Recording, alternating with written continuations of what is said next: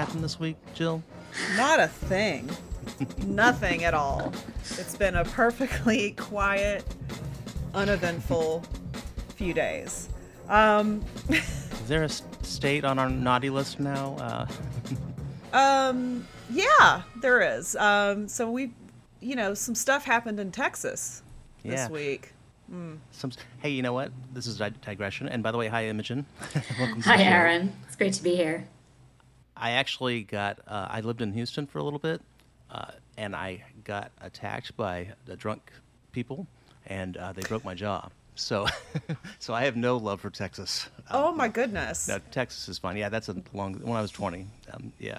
That's, that's, that's a brawl. Were you in like a roadside, uh, like a, a honky tonk? It was a gas station, and I was parked, I was next to a van with some people that had cussed them out, and they thought it was me, and so I didn't mean to get into this. So they came around the van with a quarter roll, and um, yeah. So anyway. Okay, so Texas. This is a, a very, very noir opening. this, this is like all of this. All of this is be just noir be... here. Screenwriters can are are welcome to take that story. That's fantastic. Uh, I mean, not that you got your jaw broken, but what a story.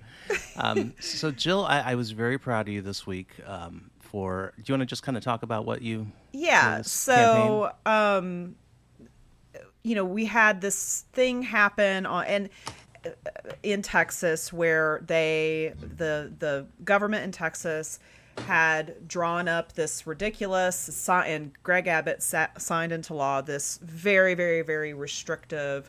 Um, abortion bill in Texas, and um, base, and you know, uh, abortion activists had been keeping an eye on this for some time, and uh, it went into effect on uh, midnight uh, Central Time, Texas time, this past Wednesday, um, and basically the Supreme the Supreme Court had an opportunity to speak up and say, no, this is unconstitutional. This this can't go through. And a lot of the more restrictive abortion bills, like in my state of Georgia, did mm-hmm. get, uh, you know, shot down even after signed into law because they were found unconstitutional. And so that was kind of the hope here.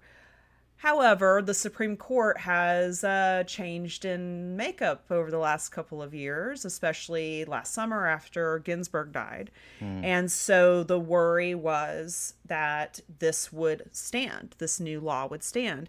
And so a lot of people, myself included, were up all night, that Wednesday night refreshing, uh, or Tuesday night refreshing uh, our Twitter feeds to see, you know, if the Supreme Court was going to speak up before the deadline. They did not. Um, and so the law went into effect at midnight. Um, and then it was another full day before the Supreme Court spoke up, and they basic the law stands. And so it effectively overturns Roe in the state of Texas. And, um, like a lot of women, I was really pissed off about it. And so I wanted to, I, I'm already a sustaining donor to Planned Parenthood, but I wanted to do something more to one of the abortion access funds in Texas that are doing the hard work of making sure that women have safe access. So I decided to donate some money to uh, Lilith Fund, which is one of the, the organizations on the ground in Texas. And, you know, I am a freelancer and work has been extremely light as of late. And so I can't do much. I was only able to donate fifty dollars. And I thought, well, how can I maximize my donation? Well, I can reach out to the people on Twitter who follow me, and maybe I can uh, incentivize a little bit and tie it into classic film, which mm-hmm. many of my followers are uh, classic film fans. And I got to thinking about all of the women, the actresses, um, who had had an abortion before it was legal, and and in very unsafe uh, conditions. And the first actress I thought of was Myrna Loy. Mm. and she had an abortion in the thirties. And she talked about it in her autobiography, Being and Becoming. And then later, I believe it was Emily Leiter in her in her biography that talked about it more, and, and it actually had left her infertile. So I said, well, um, how about, you know, if you donate to Planned Parenthood or Lilith Fund or really any abortion access fund, um, you know, any amount, I'll draw, randomly draw uh, a name and send you a copy of Myrna's book. And then I had some offers. Um, the my friend Kate Gabrielle, who has a store and she design ha, designs all kinds of pins and T-shirts and things, and she has a Myrna Loy pin that that she's offered up, and some stickers she's offered up. And then my friend um, Christina Rice, who wrote the biography of Anne Dvorak and then just did one on Jane Russell, she offered up Jane her Jane Russell book, because Jane Russell, who was very right-wing and mm-hmm. very Catholic and very uh, pro-life, also had an abortion uh, early mm-hmm. on in her career that also left her infertile. So um, she offered that up. So we've raised, last I checked, it was like nine hundred dollars in a oh, couple days. Um, mm-hmm. So not a ton of money, but... It all counts. Yeah. I, I mean, it's better than my, yeah. You, I mean, it's better than my fifty. I mean, I maximized the fifty dollars mm-hmm. that I was able, and, and it actually got a little bit of traction, and, and, and it prompted some, some people, and a lot of people were making the donations in her memory, mm-hmm. which I just thought was so, and I think she would have, I think she would have loved that, you know? Um, so yeah, that was that. And then I got interviewed by the Wall Street Journal Market Watch blog, which That's was just crazy. Really weird. And um, it was not at all. I mean, I they took one quote from me, which was, "This was the oh crap moment." That's the quote they pulled.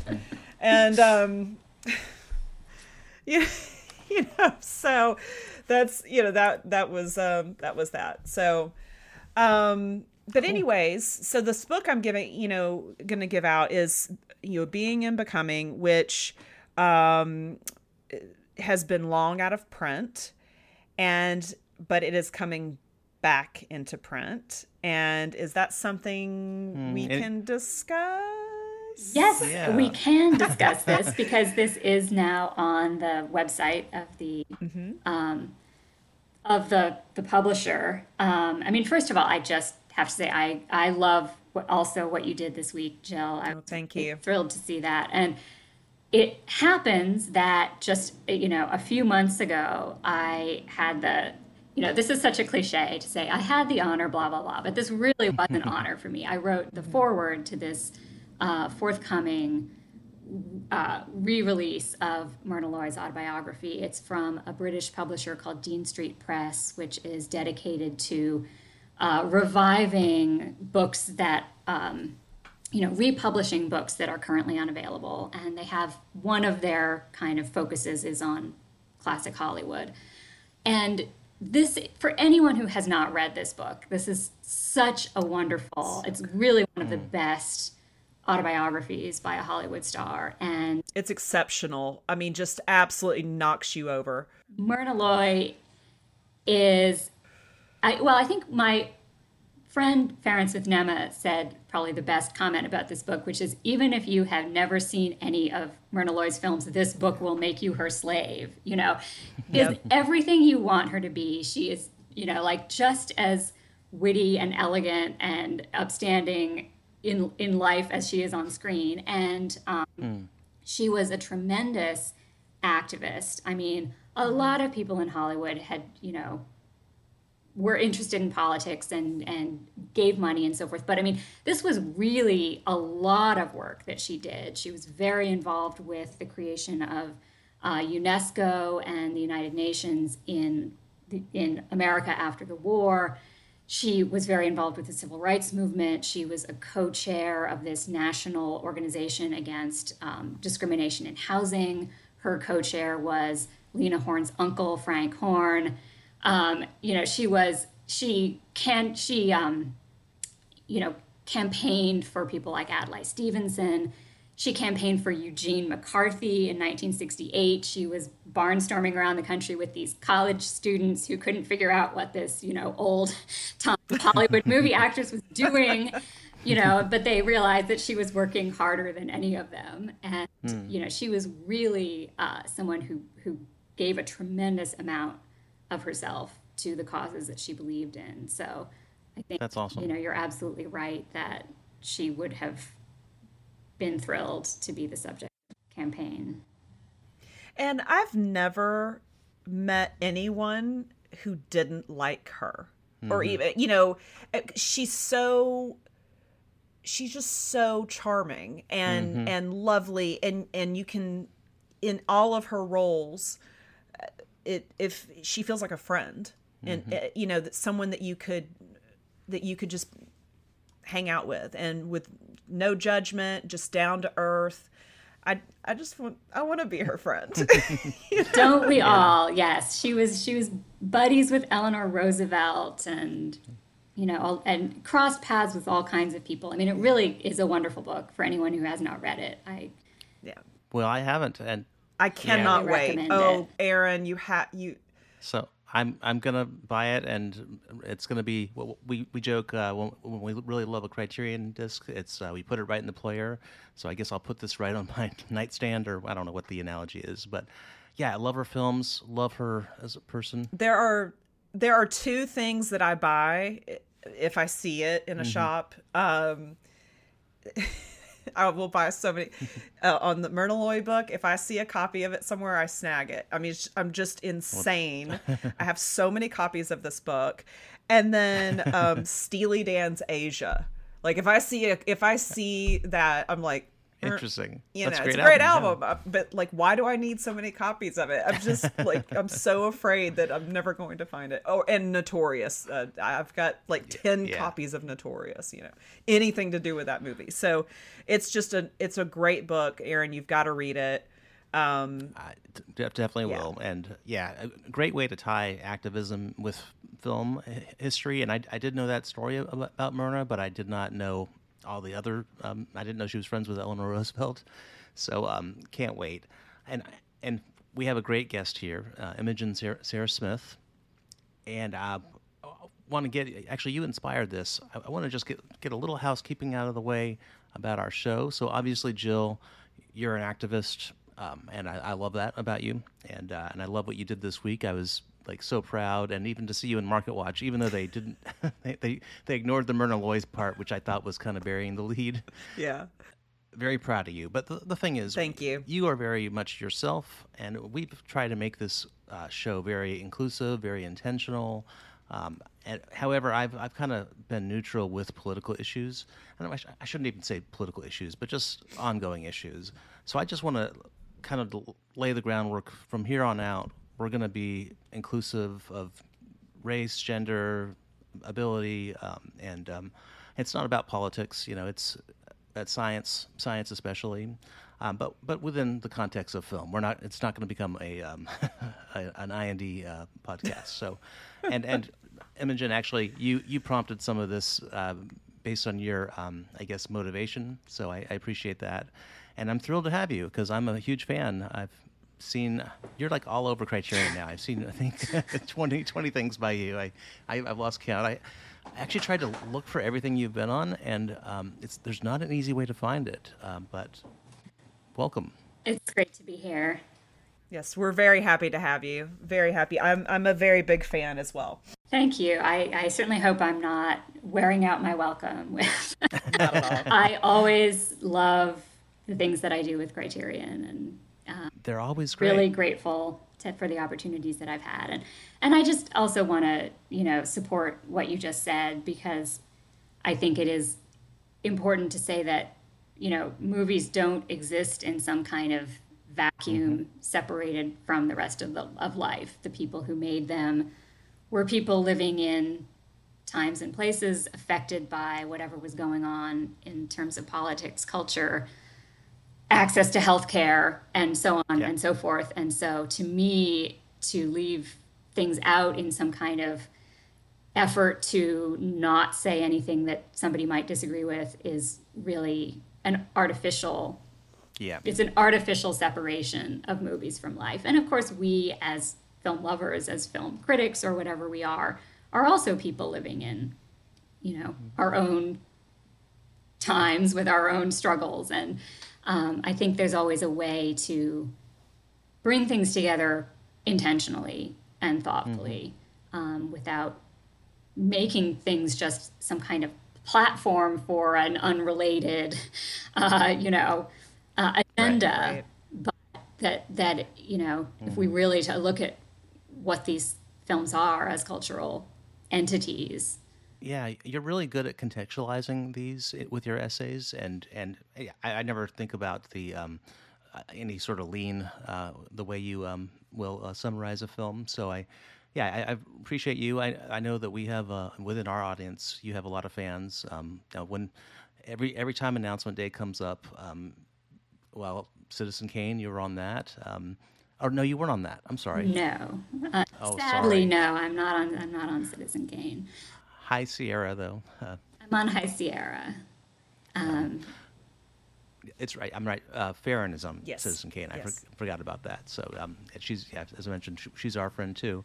But um, but you, you, so you do a lot of Criterion work, but uh, you've done a lot of other, and you've done videos, interviews, essays. Com- I think a couple commentaries for Criterion. I think.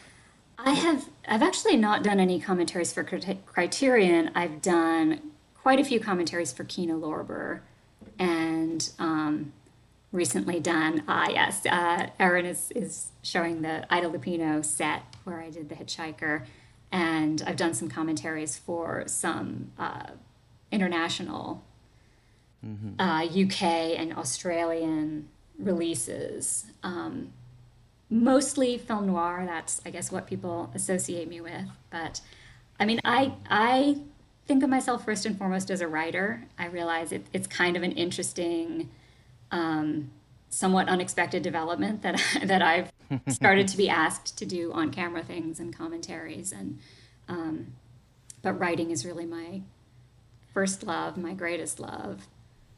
And I want to get to your actual, you know, written writing, or not written writing, it's all written, uh, but your books. But uh, but one thing I noticed when looking, so yeah, you, you are becoming like the um, the noir go-to, especially urban noir, which ties in with your studies. But um, I, I noticed you have really, the, the essays you do are often, you know, not in, on that subject. Um, I think, if I remember, you did one for Elevator to the Gallows. Um, uh, I think, didn't you do... Well, what I uh, really love most about Criterion is that they will allow me sometimes quite a bit of latitude to write broadly on topics that are not necessarily directly connected to their releases, and that are topics that I just wanted to explore. So, for instance, nice. um, I did this essay about women walking in cinema, looking at it. Aesthetically, nice. Culturally, politically, what does it mean when you're watching a woman walk on screen? That was a subject that I'd been thinking about forever. And, you know, because I have such a wonderful editor, Liz, at Criterion, you know, when I pitched mm. her this kind of nebulous idea, she said, go for it. um, and they're always open to my writing sort of... Um, essays that bring together a number of different films, and I've written about hotel rooms in noir, I've written about films set on the waterfront, um, I've written, the, the most recent thing that actually just came out yesterday was about the um, Il Cinema Ritrovato Festival in Bologna, which I went to in July and have been to and written about several times in the past. So um, I love being able to think really broadly about cinema, and, and even connect cinema to, to other, you know, subjects of interest. And they have kind of given me that uh, freedom.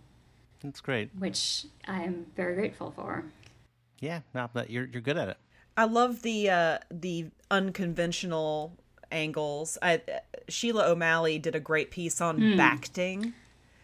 Another of my favorite writers, and she's so good. She's and she's done one of, of of you know, like men looking in the mirror, um yes. but the the Bacting mm. one was fantastic. It's all just, you know, the the way she can just break down, uh, and, and I know it comes from her training as as an actor too, um, but very uh, unconventional angles, and I think that's what makes your writing and Farron's writing and Sheila's writing so exciting, uh, that you're not just uh, coming at it from the most obvious uh, approach.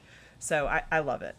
It's a it's a great perspective. Yes, absolutely. And that's what happens when we get more uh, women, you know, in, in yeah. the field, which has been uh, so dominated by by men. No offense, Aaron, but it's it's. Hey, I, I'm not writing essays for Criterion. It's fine. But my feelings are hurt, and but I don't want to. It's great to have those different perspectives. Um, mm-hmm. Yeah.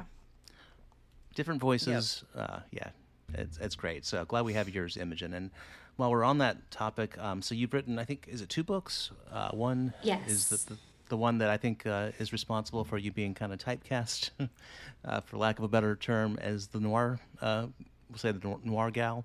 Um, Noirista, and then also one on right? Buster... Noirista. Noirista. Okay.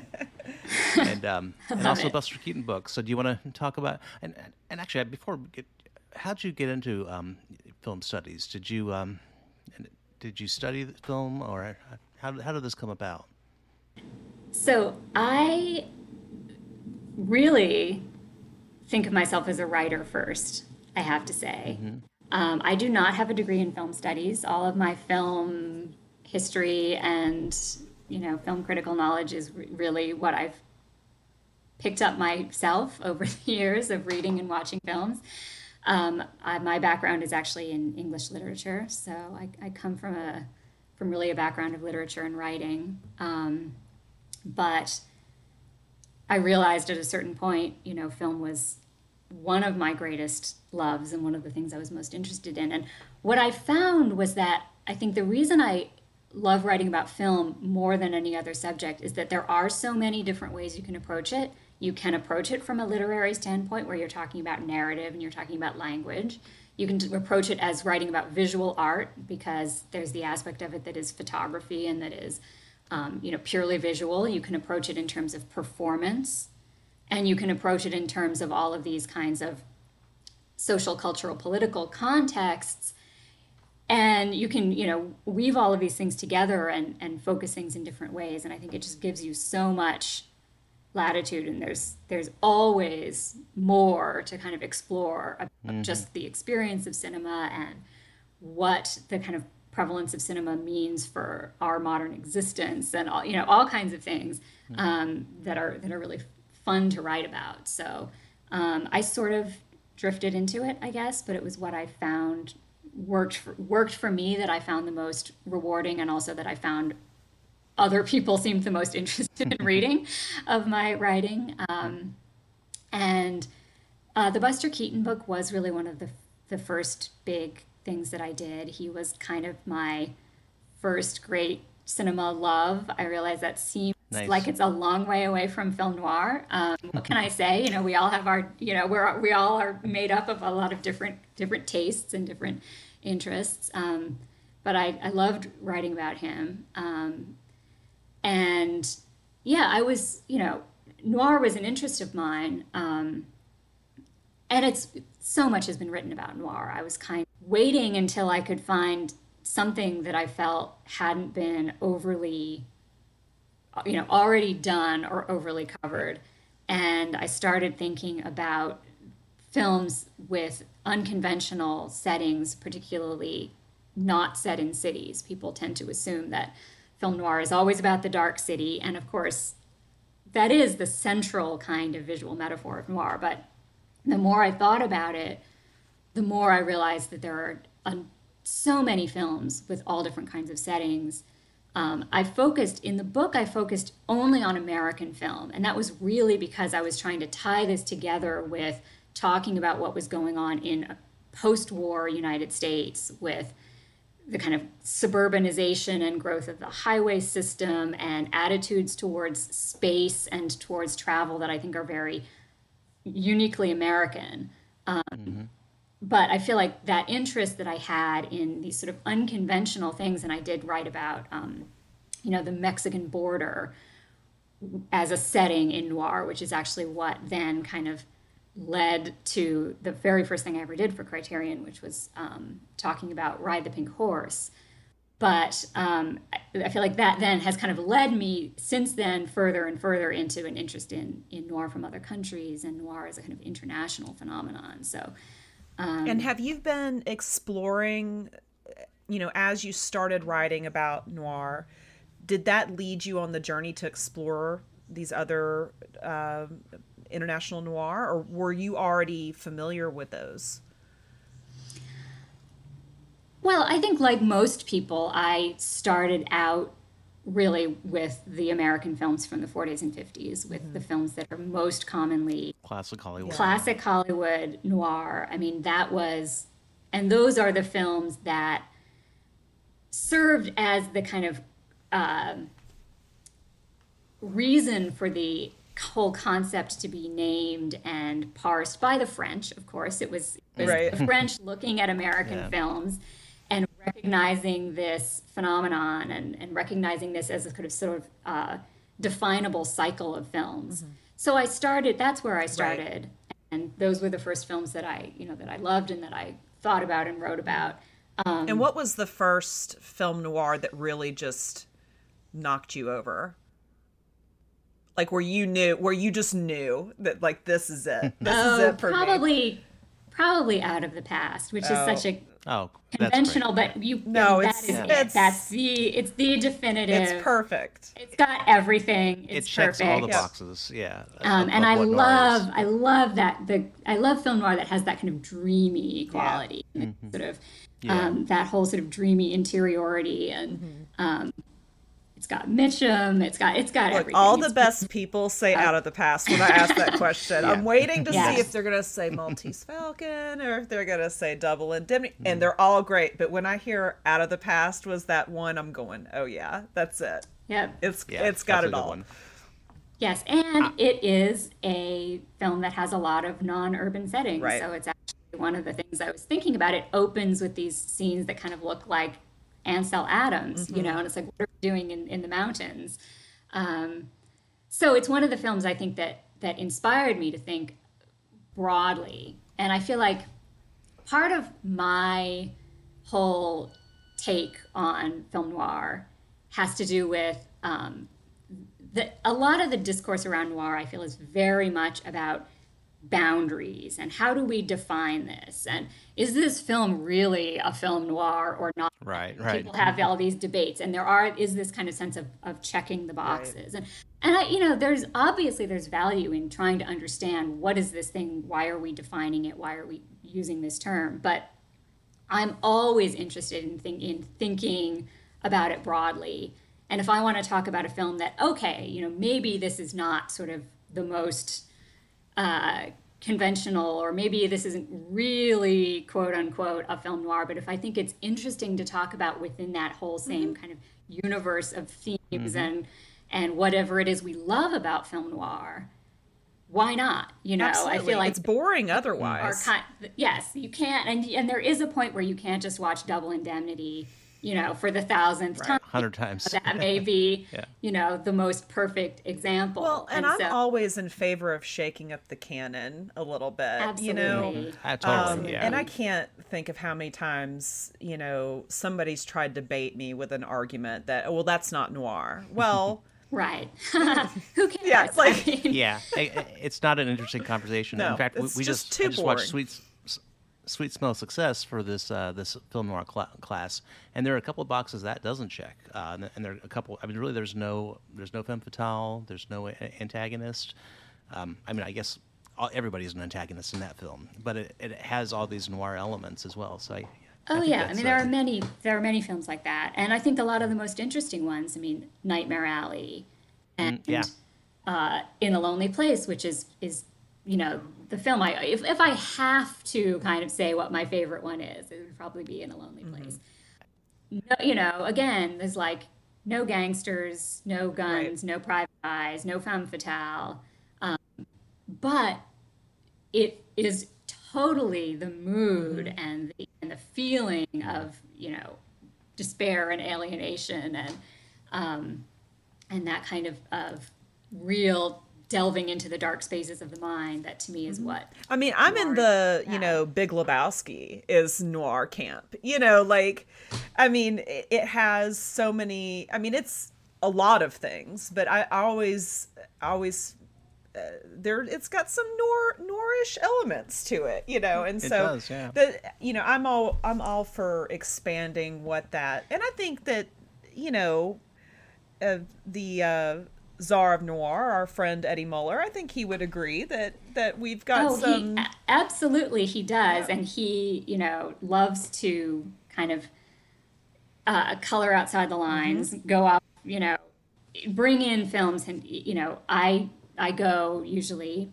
pre-pandemic, would go every year for the uh, Film Noir Festival, the Noir City Festival mm-hmm. in San Francisco, and it's all we would always kind of laugh together about the people who would be kind of horrified because he was showing, you know, he showed hit one year he uh, showed Love Me or Leave Me with, you know, Doris Day. I and love James it. Cameron. People's heads are going to explode because I'm a Doris Day movie at Noir City, you know. Um, but, you know, I mean, I really believe that fundamentally noir is kind of ambiguous and nebulous because it's about ambiguity, right? Mm-hmm. About sort of loss of certainty, and it's about not being able to necessarily say who's good or bad, or, um, you know, that kind of being in a state of, of ambivalence or ambiguity is to me what noir is about. And so the very mm. kind of act of trying to like act as if it can be definitively scientifically defined is sort of going against what it really is. It's right. always a pull towards some sort of, you know, mystery and state of certainty. Yeah, there's no there's no magic formula on that, you know, but you'll yeah. have people that go, well, do you see, you know, the shadow from the from the blinds? Right. And I'm like, all right, come yeah. on. The that's, Venetian, yeah. that's not, you know, it doesn't have that. It's not noir. I, I actually remember being in a, it was a, a film class in college, and there was just one, there's always that guy, and that guy was, you know, literally checking off, oh, well, it has the Venetian blinds, check. It mm-hmm. has, you know, shadow, check. And I'm like, right. oh, God. The femme fatale, yeah. Come on. Um, frankly, I think the um, the more interesting noirs are the ones that kind of um, escape those boundaries mm-hmm. a lot of times. I'm sure Out of the Past is checked all the boxes and did so lovely, uh, in lovely fashion. But, uh, yeah, Out of the Past, um, I'm sorry, I'm uh, In a Lonely Place, uh, Leave Her to Heaven is an, mm-hmm. another one I... You've done work on a lot of these films we're talking talking about, um, and I, I just also want to say that last year Buster Keaton was my COVID comfort food, uh, and I watched everything of his, uh, including all the all the shorts, even the uh, Arbuckle ones, and uh, and I'd already seen most of his features, but I rewatched n- not everything, everything because I, I didn't. There's a lot of his acting, late acting work I haven't seen, which always makes me get. so sad. But cause I know that. I know, yeah. that he had to, yeah. So, but he, at least he was in uh, It's a Mad, Mad, Mad, Mad World. Which we'll talk about later. But, um, you know, and we are big Buster fans in this house. Um, I have a, a daughter who turns eleven next month, and she and Buster share a birthday. And oh. so there's been a connection uh, ever since. And she even has um, a, a friend of mine, Raquel Stetcher. She's, she works for um, Candlewick Press. And... Uh, I guess it was around twenty ten, uh, her, or maybe twenty eleven, um, her, uh, the publishing house she works for, put out this little graphic um, novel called Bluffton uh, about Buster. And so she had the author, um, she sent me a special galley so that when Ellie got old enough, she could see how um, it was put together, and then had the author write a really lovely note in the book once it came out and send it to her. And um, we kind of introduced her to, uh, when we were introducing her to film, we would start with a lot of the Buster shorts, and uh, she absolutely adores him. So um, yeah, we're we're big fans in this house. So that's wonderful. I always love to hear about people passing passing this on to the next generation. And I think um, children do really naturally gravitate to him and to those films, yeah. and I've never I've, I've rarely known it to fail. but yes, he is he is still, you know. I just uh, he's my sweetheart. I love him so the much. Dearest to my heart. Yes, I love him so and much. I think uh, James Agee said, you know, th- there are there are. you know, because Keaton is so unusual, so different from, from a lot of other comedians, there are there are those people who don't care for him, but those who do cannot care lightly. And I've always found that to be true. That's right. That, um, the, those of us who love him, love him, you know, to excess and, and you know, beyond measure. Right. And uh, I was very happy to see him finally come to the Criterion Collection with The Cameraman. Love it. And the new restoration of that, and it's it's really a nice release. Yeah. So yeah, uh, and and in fact, you've been covering a lot lately. Uh, so Nightmare Alley, you already mentioned. Uh, one that I really loved that was uh, somewhat recently, so I think it was earlier this year, was the, the Furies, and mm-hmm. I think that's an example of what we're talking about. Uh, you know, it's it's a Western, but it has a, noir, a lot of noir elements, and I hadn't seen it before. Um, I, I love Mann and. Um, every, a lot of the people involved, so yeah, that that was pr- that Nightmare Alley are among my favorites of yours already. Um, so, yes, no, I'm I'm fascinated by the noir Western hybrid, um, you know, and that was uh, the series, you know, the the first series that I really had the chance to largely sort of suggest and program on the Criterion Channel was the noir Western series. Nice. Last summer, um, and it. it also comes out of the book and my interest in land, sort of landscapes of noir, and I and I mm-hmm. how noir is kind of tied in with American ideas about space and so on and so forth. But um, but yeah, the Furies, and I mean Stanwyck. Stanwyck is my favorite. Mm-hmm. Oh, she's the best. Favorite. She's the best. I mean, I, can we all just like agree Absolutely. on that? Yeah, yeah. Um, when and when Maya a, when she's on screen, or if. Um, mm. she's talking and my husband's in the other room, and if you know he's moving around in the kitchen or something, you hear everything stop. It's quiet, and I can hear him go like he is just so in love with her, and he'll walk it, and he's you know he's not um he, I have totally ruined his life by making making him watch all this classic film, but um and he actually made a reference to the Um, to the Blacklist and and uh, the Hays and and also a Hays Code reference to his boss. He works for the federal government for a uh, for for a, for an for an agency for an agency that's based in um, Atlanta, and he and he made a he made a Hays Code reference to his boss, and I was like, you can't talk like that to the people on the outside. They don't know what the hell you're talking about. But anyways, he sees Stanwyck and it's just, it's over for him. He would leave me for her in five seconds. It's just, you know, him. Yeah. I think that's something to be proud I, of. I actually would be like, please don't mind me. Yeah. Help yourself. It's it's like Barbara Stanwyck and Dolly Parton. And it's like, look, it's you. Oh, good taste. You know, good go taste. for it, honey. Let me, let me, what can I do? You know, can I get you a room? You know, like, tell me how I can support this. You would leave him for Cary Grant or Freddie Mercury. I would. Too, so, so it's, you know, it's fair, you know. You have an arrangement that it That's never right. happened. Um, but uh, do you have a favorite of of what the work that you've done for Criterion, uh, Imogen?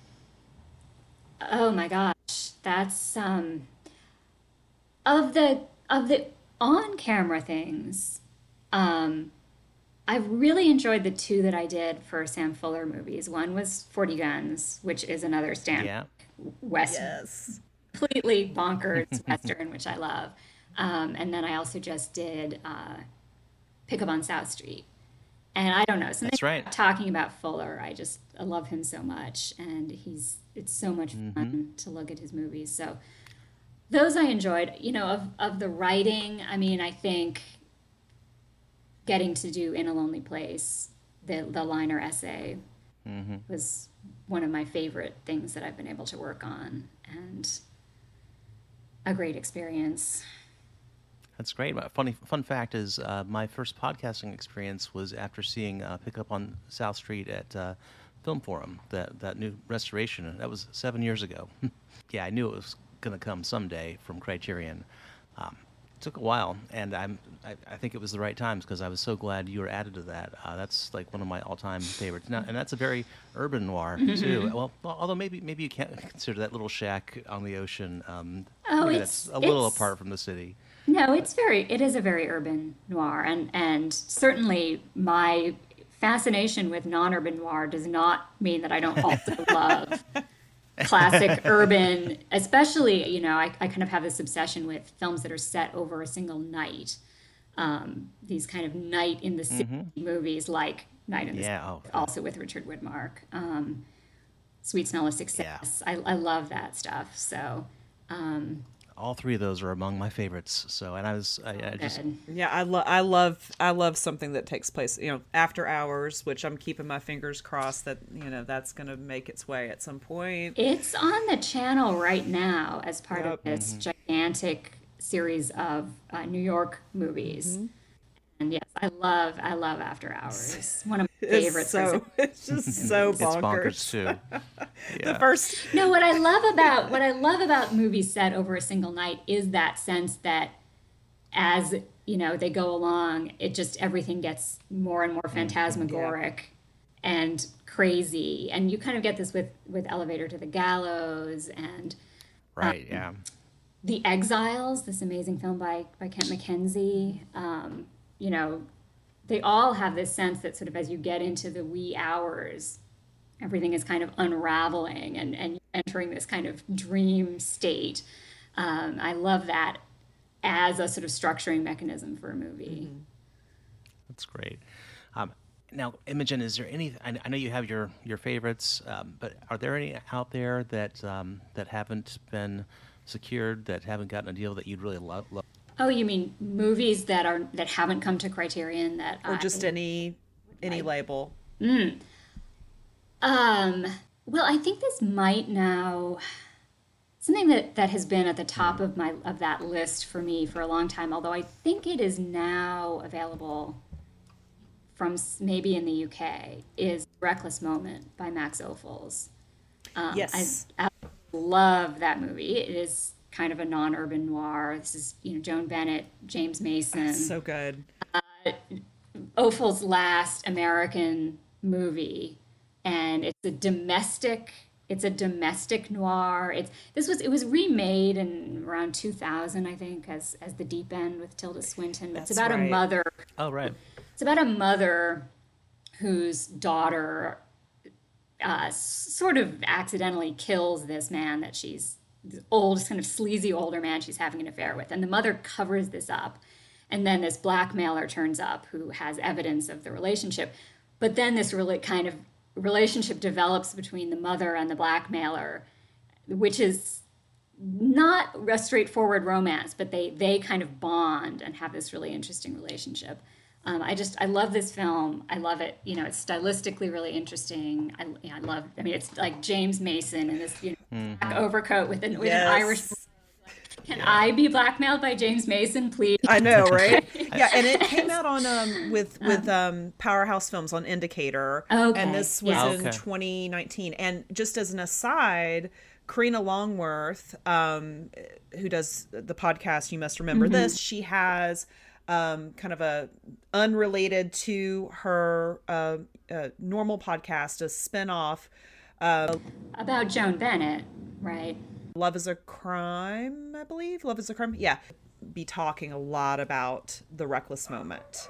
And sorry about my dog nice. barking right now. But so she that's going to be on this next episode. And this movie, Aaron, this movie just. Yeah, and I, I love Ophuls, and I and I, I love um I love Mason. I love Mason and, and noir. I'm Odd Man Out is like one of my favorite mm. noir. I was speaking of a bonkers. Uh, oh yes, I I knew there was something I was I was not thinking of when I was talking about this this phenomenon of the single night movies, but that is actually one of the very best examples. Yeah, um, that gets cray. First, that was the first Criterion release that I wrote a, a liner essay for. So really? Also very okay. near and dear to my heart, um, and I I I just. Yes, I mean, him wandering around the city gradually, you know, dying and sort of entering this kind of transitional state where he's he's almost like this Walking Dead figure. Um, it's it's one of my favorite noirs, and and I love Mine too. I think yeah. Joan Bennett is, yeah. and, and I was very happy to see. I mean, I know that the, that podcast has a sort of a hook around this scandal, um, you know, which I think is, is should not be the thing we think of first no. when we think of Joan Bennett. You know, her husband uh, shot a man that he believed she was having an affair with. Um, and of course, the husband, this is Walter Wanger, the producer, yep. you know, was welcomed back by Hollywood with open arms. Joan Bennett was ostracized yep. and treated, you know, it really hurt her career, even though, of course, she had, you know, not been the one who committed a, mm-hmm. a crime. Um, but she's she's really one of the most interest, one of the most um, important noir Absol- actresses. Abs- and familiar with her work. I mean, I think she's probably more known today for uh, the, the Father of the Bride uh, original, and then the the sequel to that, and then also Dark Shadows. Um, but she also started out really early, yeah. and I absolutely love these pre-codes she did. Me and my blonde Raoul Walsh when she was a blonde, yeah. um, and she, yeah, so she has a really interesting, long, varied career. She came from a, an acting family. Her father was an actor. Her sister was Constance Bennett. So yeah, really interesting story. Definitely a, someone who deserves more attention. So I am really happy yeah. to see mm-hmm. that the podcast is, is is drawing more attention to her. And yes, I would love to see, you know, an, an U S release of The Reckless yeah. Moment. For some reason, it's always been a kind of under the radar film. It, I mean, I think partly just because when it came out, uh, and this was from Columbia, this the studio just, you know, hated it and basically kind of buried it, released it as a B. It never forty-nine. So it's one of these movies that was kind of cursed from the beginning because it just never, the studio was not behind mm. promoting it. Yeah. Um, and then Ophuls left, went back to France where he had his, you know, much, much better known portion of his career with the films that he made in France. So, um, but it's, a, it's, a, it's wonderful. It's, it really, it, it turns all of these kind of noir conventions on its head, you know, because instead of being the sort of man who, you know, the sort of respectable man from the suburbs who is dragged down into this kind of underworld by a femme fatale, it's kind of this respectable housewife and this criminal man, and yet it's kind of he who is, you know, sort of becomes obsessed with her. And it's just, it, it's kind of like classic noir, but everything has this slight twist to it. Um, and it's based on a wonderful novel. If you haven't read the novel by Elizabeth Sanchez Holding, The Blank Wall, okay. it's also really, really good. Highly recommended. That was probably right around the time of Letter from an Unknown Woman, too. Is that his previous film? Yes. Um, I, I love yes. that one, but that's oh, certainly not a noir melodrama. Um, so what's funny is we, we were talking about uh, covering international noir, mm. and I think we've touched on it. I, I'm Ophuls a little bit. Well, that's even though he was working in America, but we have a lot to talk about. So um, this has been enjoyable. I would love to hear uh, your thoughts. I, I, I, I'm more of like a foreign cinema fan, and I, I'm particularly gravitate to like thirties French mm. and and even even the the uh, the post New Wave, the, the French noir. In fact, I, I I mentioned Elevator to the Gallows as an example of not a noir, but it's certainly a noir. Um, when people t- say that like uh, I don't know, the first noir is always controversial, but uh, I think a lot of people say Maltese Falcon or Stranger from the Third Floor, kind of not interesting, but I. I think of there were a lot of precursors that led to that, and I think a lot of them in France and Germany. So, Imogen, do you have any oh, thoughts on that? Well, absolutely. I, I totally agree. I mean, I think it's important to kind of distinguish between talking about there is this cycle of Hollywood noir, which mm-hmm. you can say, yes, it starts in the early, for you know, the beginning of the nineteen forties, whichever film you want to name, and it ends somewhere around the end of the fifties. You know, again, people argue a lot about what's the last classic noir, but but it there clearly is this kind of uh, cycle. It peaks in nineteen fifty. That's the year that the, the largest number of movies come out that are now, you know, sort of in, in the noir canon. But noir is also a much, probably really kind of a universal, always been here, always will be here in some form. Mm-hmm. And certainly, you know, when people talk about the American noir, it's always about German Expressionism, you know, the, the influence of German Expressionism, which came particularly with all of the directors who fled Germany, fled the Third Reich, and came to Hollywood, you know, Siad Mack, Wilder, Preminger, oh, you know, Ophuls, mm-hmm. Lang. Um, Lang. And certainly, I mean, M, when I have taught film noir, M is the thing that I show to my students as the as a sort of example of a precursor kind of proto-noir. Um, and German Expressionism is where a lot of the visual style comes from. But I also absolutely love French poetic realism. And in fact, you know, that is where the term film noir was first coined. I believe that the actual really? film, which was first described, I mean, the term film noir kind of is a borrowing from the série noire, the, the Black series, which is mm-hmm. this imprint of, of crime fiction published by a French publisher, Gallimard. And so it was like we have the, this Black series of books, and, and, and it, it's borrowed for the idea that there is this Black film. I believe that the film is actually Le Jour se lève by Marcel Carné and Jacques oh, yeah. Prévert, yeah. which is totally noir mm-hmm. and was remade in America as The Long Night, a movie that, to me, inexplicably kind of doesn't really work. Um, even though it's got a great cast, it's got a good director, it's it's hard to say. It just somehow doesn't capture what the original has. But totally, totally noir film. And those films from the thirties, many of them starring Jean Gabin, one of my favorite mm-hmm. actors, are in many ways darker and bleaker than even the things that came out of Hollywood. I mean, uh, there's there's a wonderful quote from André Bazin about Jean Gabin that he said something like, the, the the cinema audience will swallow a lot, but it would never accept a happy ending for Jean Gabin, you know, and this is was in the thirties. Yeah. He just, he dies in every movie, often yeah. killing himself, you know. Mm-hmm. Um, but he's so good. In, he's in so all those good. Movies. I'm going to go on record that I, I would leave my wife for Jean Gabin. Close is, the loop on that, no. um, yeah, so uh, those films, and they're very much about kind of France in the thirties as mm. the, the war is approaching, and these movies were, were attacked at the time for sort of undermining everybody's morale with this sort of defeatism. Um, and mm-hmm. and they're, you know, in addition to the some of the best known ones, which are also, I mean, uh, Julien Duvivier is another director yeah. who, Pépé le Moko, throughout yeah. the thirties, his films are, I mean, throughout his whole career, his films are really dark. Mm-hmm. Um, and he made, you know, Pépé le Moko and, and other films with Gabin. But there's also, I know, Aaron, you and I had had, had an exchange about our love for Grémillon, Jean Grémillon. Yeah, he's great. Another director that, you know, I wish more of his films were available. Um, and many of them really, you know, Remorque and uh, Guillemot mm-hmm. really have that that very noir sensibility.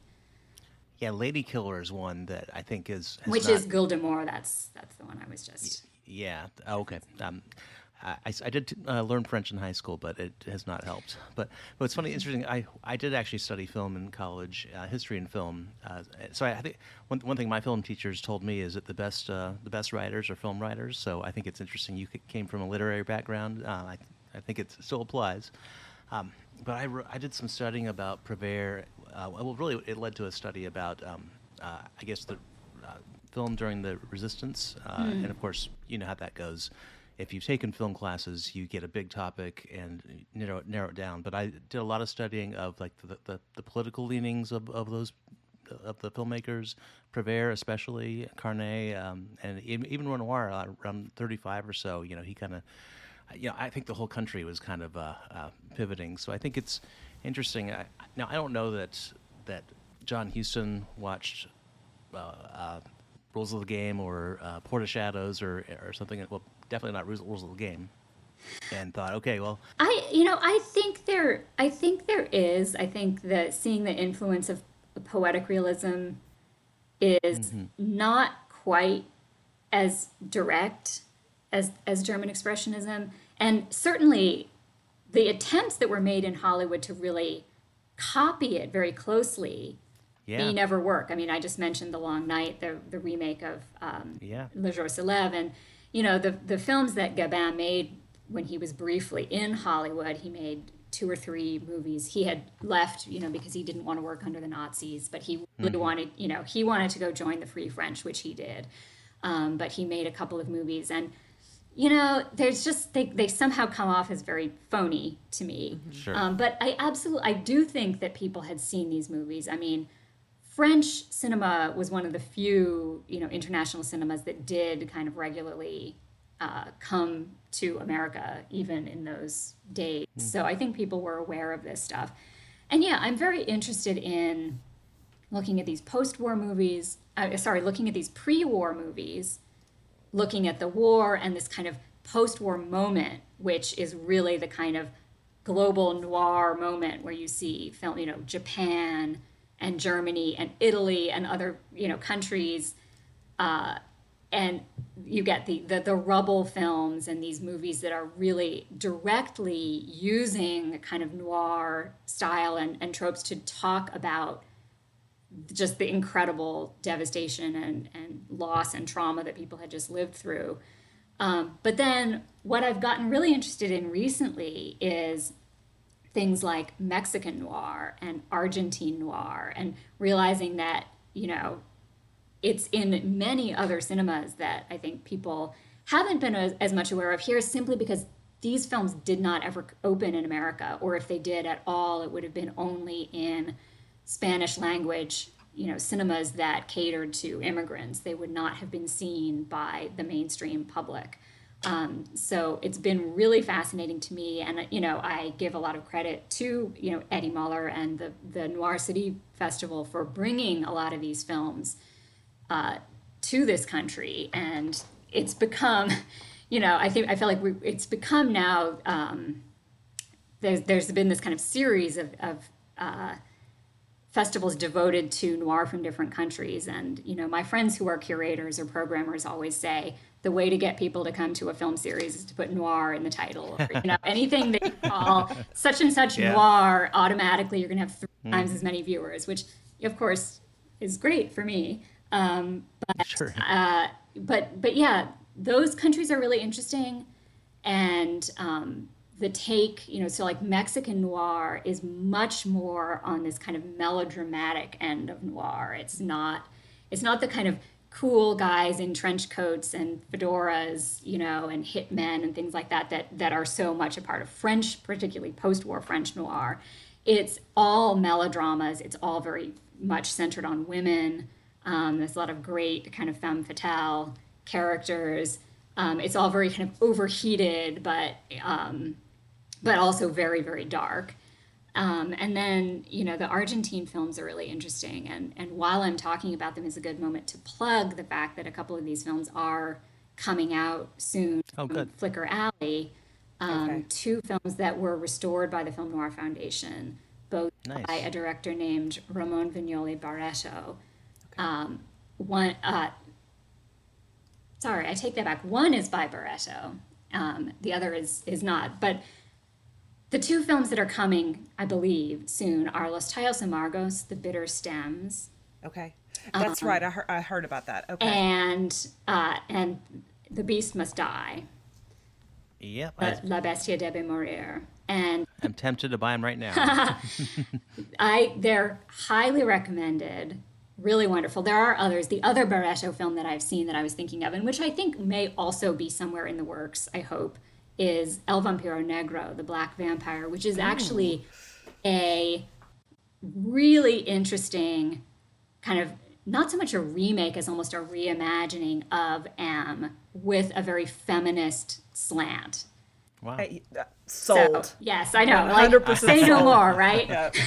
yeah. Um, it's it's a version of, of M where the really the central character is a woman, is is the mother of one of the children who is being menaced by this child killer. And it, it's fascinating, really beautifully done. I can't wait. It I, if you have an opportunity. It's great that we're getting these. I, and, you know, I, I forgot Pépé le Moko was remade as Algiers. So, yeah, certainly remade the French movies. Twice, actually. Yeah, yeah, that's right. So, yeah, a lot, a lot of the French films have been seen. But And, and I, I like that Criterion's approach, and, and not just Criterion, but other labels as well, to the act of curation and finding films from elsewhere. Flickr Alley is so great. They do wonder. They do wonderful work. Well, definitely of, you know, of the Argentine films, and, and I just want to correct myself from my misspeaking. Fernando Ayala is the director of Los Tallos Amargos. That's probably my favorite. So if you're going to start somewhere, I would start there.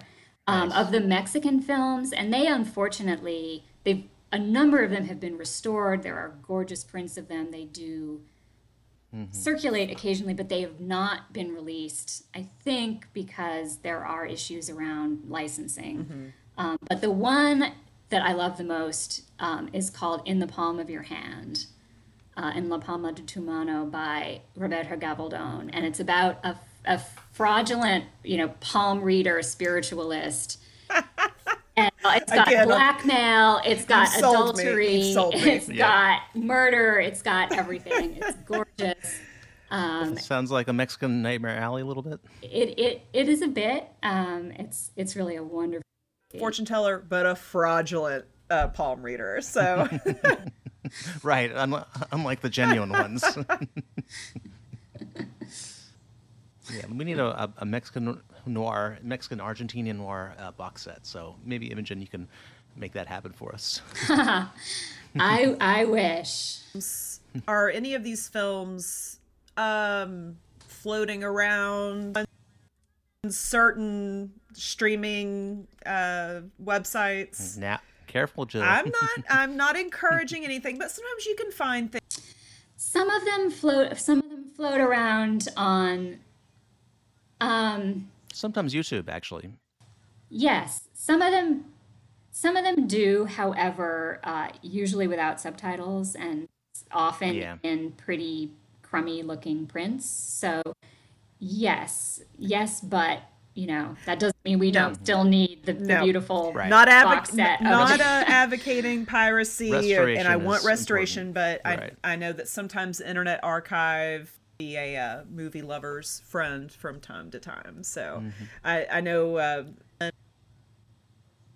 and there are a lot of his movies that are unavailable. And so uh, sometimes you have to rely upon, you know, collectors and, and the like to see some of these films. But hope that um, more of these get the restoration treatment and get released. Um, and well, Imogen, you touched on Japanese noir, but I mm. think we kind of moved past it. Uh, do you have any examples there? Well, of course, I recently did do uh, an introduction to the Japanese noir series that was on the Criterion Channel. Oh, I missed uh, it. Oh, that's. I believe it's still there because most of the films that are in this series are things that live on the channel permanently.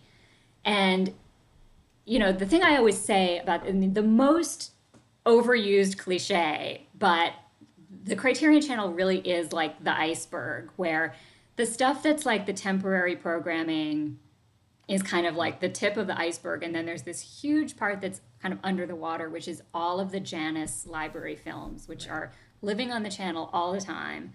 But there's you really have to go and look for them. And uh, so... I love to to give people recommendations of these kind of, you know, deeper cuts from the channel. Um, so, yes, the, the Japanese noir series was really fun. This was, um, you know, some of them very well-known films, mm-hmm. uh, like the Kurosawa, Stray Dog, Drunken Angel, High and Low, those great post-war crime thrillers that he did.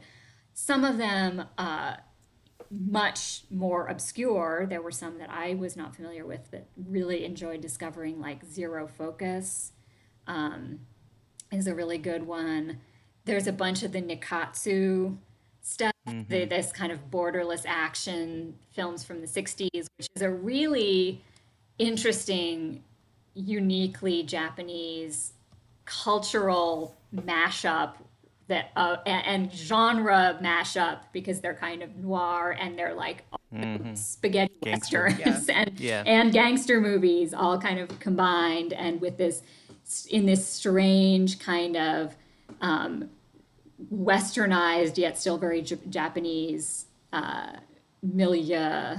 So really, really interesting films. Um, Pale Flower is another one that. Oh yeah, yeah. Dominoes, is, Dominoes Noir. Noir. That's. Um, oh, not Dominoes. What was the game? Oh, Dice. Dice. No, it's not Dice. It's it's the it's so it's about it's a movie about gambling, and, right. and um, it's a type of of gambling that's done with these tiles which have images on them.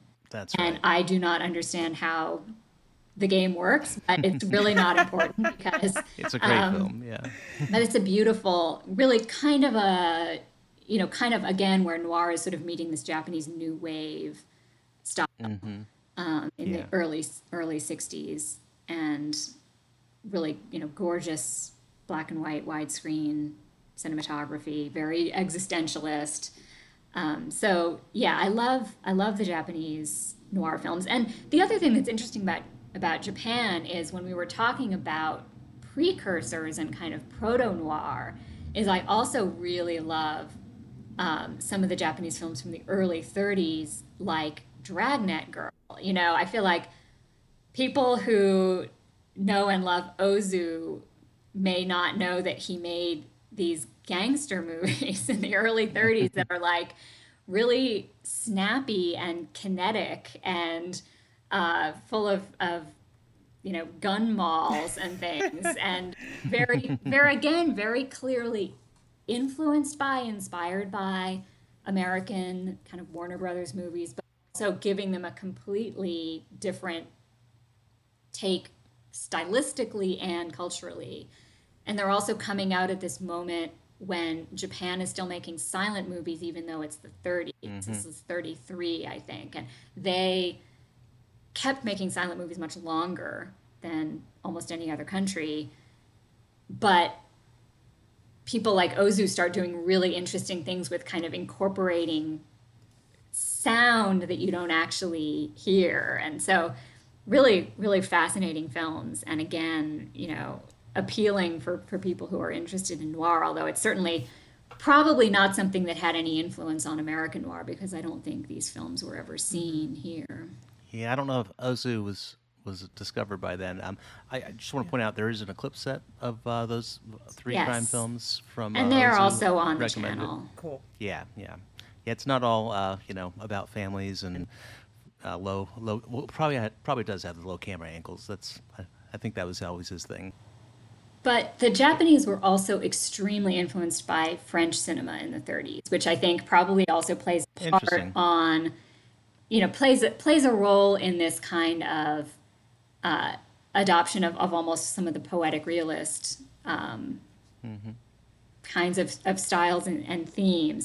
And to me, this is ultimately what I'm interested in in thinking about international noir, is this kind of idea of a circulation of influence. And it's not going just in one direction. It's, you know, American cinema is obviously very influenced by German and French, right. and, mm-hmm. and, and, and then there's the kind yeah. of Italian neorealist influence that comes in after the war, and you start getting all of these noir films that are shot on location and are using non-professional actors and so forth. Mm-hmm. There's that, and then there's the, it goes the other way, you know, and you start getting these French films that are very clearly, you know, drawing influence from American gangster movies and so on and so forth. And you get the same kind of thing in Japan where, you know, you have Kurosawa making, you know, Yojimbo, which is clearly a Western, and then it that becomes a spaghetti right, Western, right. you know, and yeah, so yeah, there's yeah. there's just this sense of um, it's a it's conversational crossing almost. Borders.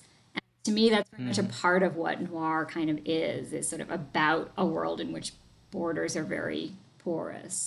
So I don't know if this is a well, actually, one one last thing. I was looking at the. Um, at the uh, the Japanese noir, and I saw Pigs and Battleships on there, mm. Imamura, and I thought that was very interesting. And so that's a, that's a very much in conversation with, uh, not in conversation, but in context of uh, um, the occupation of of Japan by Americans. So I think that, so there was a massive presence um, in in uh, Japan of with America, and I've seen that play out in other films. Um, Black River I, is, Black is River actually is also on, in the Japanese yeah. noir, and I have this sort of fantasy double bill of Black River, which is mm-hmm. a Japanese film about, uh, an, you know, set around an American Air Force base, um, and Black Gravel, which is this German film huh. about set around an American Air Force base in Germany. Um, this is an incredible movie. This is uh, available from Kino, and I think it's on their streaming service as well as, okay. their, you said, you know, Black Gravel. Um, both inc- both of these movies are just about this kind of incredible cesspool of sleaze that is sort of springs up around this military which presence, is still the case everybody today. is everybody is just yeah, trying to bit. you know get what they can from the mm. their, you know military overlords, these you know Americans, and you know, of course there's prostitution and there's there's bars and gambling and you know black market and all of this kind of of crime. And There's, these are so fascinating for looking at the post-war moment and the the attitudes towards the American influence and and so forth. So I love the way that, you know, there are are aspects of film language that are kind of the same and are being borrowed and used. But there's also a way in which different nations are taking the sort of basic ideas of noir and then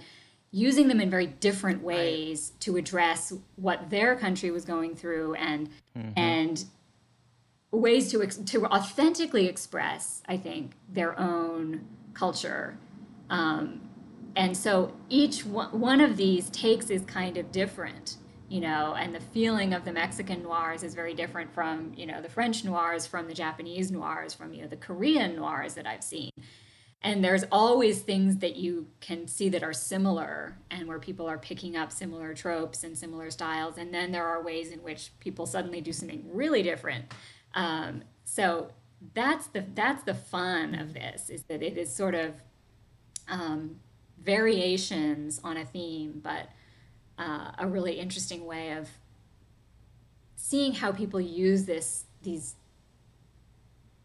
Uh, seeing the world, kind of? Yeah. How seeing people, the culture. How people use this this kind of vehicle of popular culture um, to to express really kind of profound thinking about their countries right. at really kind of traumatic and transitional moments. Yep. I highly recommend Black River. Uh, I love that movie. And and as a history film guy... Tatsuya uh, Nakadai. One of his early roles. I think that might have been like a breakthrough role for him. It um, is, yeah. Yeah, he's he's he's the best. I mean, he just generally, he's he's awesome. So I think that's a good good place to wrap up. Um, yeah. Great conversation. Yeah. Thanks, Imogen. Um, we usually do short takes, but I, th- I don't think we have time for those. Um, I'm sure we... I'll have watched. Well, mine is going to be kind of Criterion related. I guess yours will too, Jill. But um, so we'll skip to what we call Piece of Flair, where we just end on a fun note, where we talk about um, some stuff that's outside Criterion that we've um, been been grooving on. So Imogen, guest first always. Anything uh, you've been enjoying lately? I have been watching Bertrand Tavernier's eight part Journeys Through French Cinema. This is uh, available through Kino again. Mm-hmm. Um, Tavernier, who of course passed away last year, um, made a three hour version of this Journey Through French Cinema. Um, I don't know, it was about four or five years ago. And at the time sort of said, oh, this is just the beginning and I'm going to do more. And so there is this, each episode is about an hour.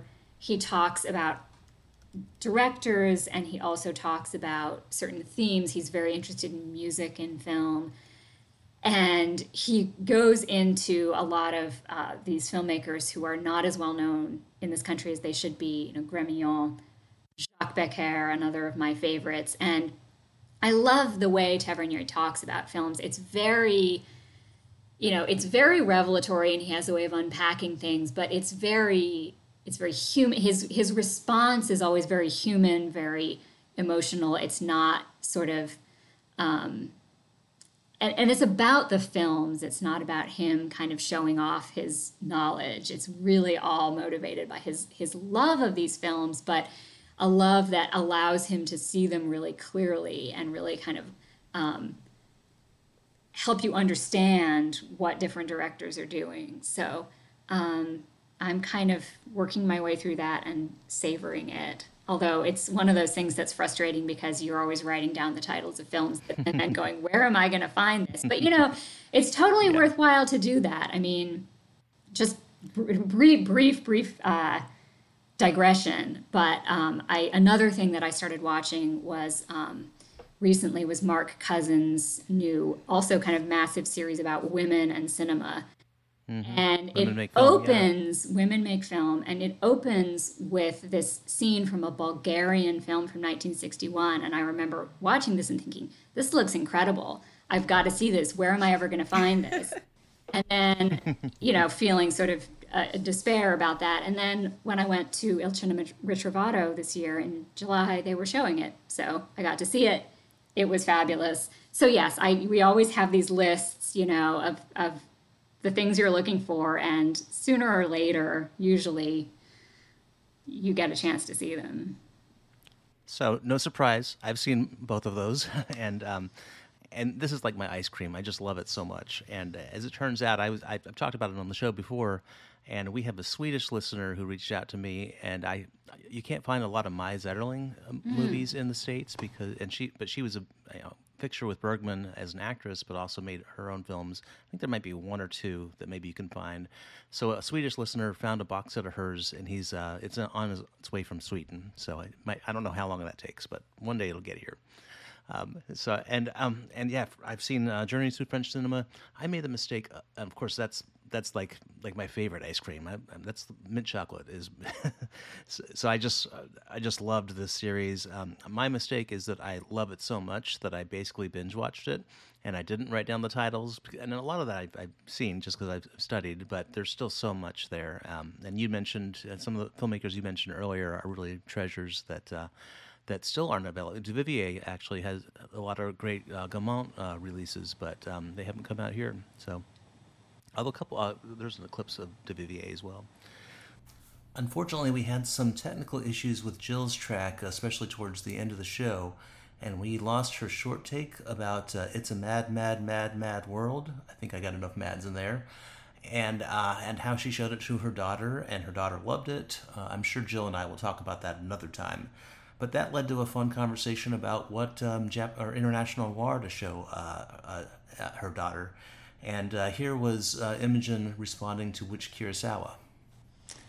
I was thinking Yojimbo. I mean, there is, you know, there's some, some limbs being lopped off, but it's pretty, uh, pretty, it's pretty, uh, mm-hmm. no, yeah. no eyes being picked out. And it's, and it's funny. Right. It's, yeah. it's funny, and it's, it's got great music, and it's got a great central performance. I think that would probably be my vote. Um, well, mine is informed by uh, Criterion, and I'll just say that well, I was just in New York a few weeks ago, and I love the city. Uh, I go, I've been there several times, and um, uh, but I've never really been a show tunes guy, and it's not really for any reason. I just um, it's just not a genre that I've gravitated to. I've seen one musical, and um, in, in New York. And which and, musical uh, was, was that? Uh, it was The Book of Mormon. So Cats Cats might have soured me on uh, Broadway, but this brought me back. So what, what I'm talking about is Company. Uh, so Criterion just released the original cast recording of uh, Company, and uh, we've talked about it a couple times. And I wa- I've already watched it three times. Uh, I just loved loved that so much. And I, part of it is just because I love seventies verite, and I love Pennebaker, and just the way he tells a story uh, within. You know, and speaking of a night's, uh, you know, a night's events unraveling, they recorded this over like thirty hours, and uh, before they had to, you know, go go perform it again. And so, yeah, I, I loved it. I loved the whole uh, uh, the disc uh, supplements. They had the the Documentary Now episode, which was far funnier than the first time I saw it because I had no idea what was going on. And finally, I watched the actual musical itself uh, on YouTube. I watched the uh, Raul Esparza um, version, and I loved it. And I, I I love just how creative it was. It's really not about anything. It's just character evolution and um, expressions through music. And and I think this is kind of Sondheim is probably my my bread and butter more than Andrew Lloyd Webber for sure. Um, So anyway, I, I I just love love the movie. Love it. It's the way it talks about New York, and uh, and also just you know growing older and wiser and things making sense. So that's it. I'll have to check it out. All right. Um. So Imogen, I, I, I don't know if you I think you have a website, don't you? Where I don't. I actually don't. that's on my, I am, I am the, the, I am like the woman without a website. I love I feel it. Like I'm the only person in America who doesn't have my own website. It is actually something I am always thinking I need to do, but I, I'm too busy doing other things to, to do that. And I'm really not a, I'm not a social media person at all. So yes, I, yes. I, I yeah. am sort of good for your mental health. I think so. Yes. But, um, I, I realize I'm kind of, I'm elusive, I guess. So on the, on you don't have a social media or much of a, a, a footprint. So that's great. So I guess the answer of to where, where we always ask where people can find you. They can't.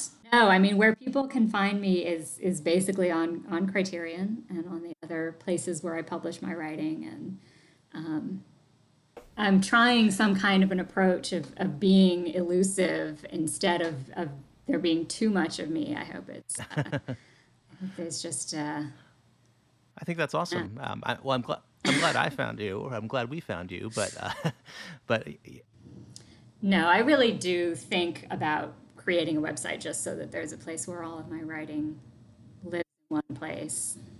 Searching Criterion, you came up with I think sixty-three hits, so you're, you're, you're that, that's that's where to find you.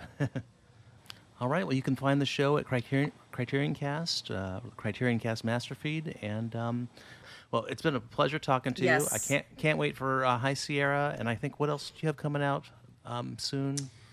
That's well, I yeah, okay. It's been announced. The High Sierra may be the only one that that has actually been announced. I, I there are other things I am working on right now, which I am not mm-hmm. at liberty to talk about yet, but um, things will be coming um, on the channel and on the website. Um, and when does the Myrna Loy the book? Uh, do you know the date for that? I don't know the date. I think they said October. So I'm think I'm thinking this fall. Um, it is already the the the it is already listed on the website, right. And I believe can be pre-ordered. Okay. Um, but I, it has not come out yet. And we'll put that link in the notes if anybody wants to buy that. So if it's it's available available for pre-order, I'll, it'll be ordered today in this household. So uh, looking forward to it. Uh, great talking to you, and yeah. Thank you for having me. Work. This was really fun. Yeah, a lot of fun.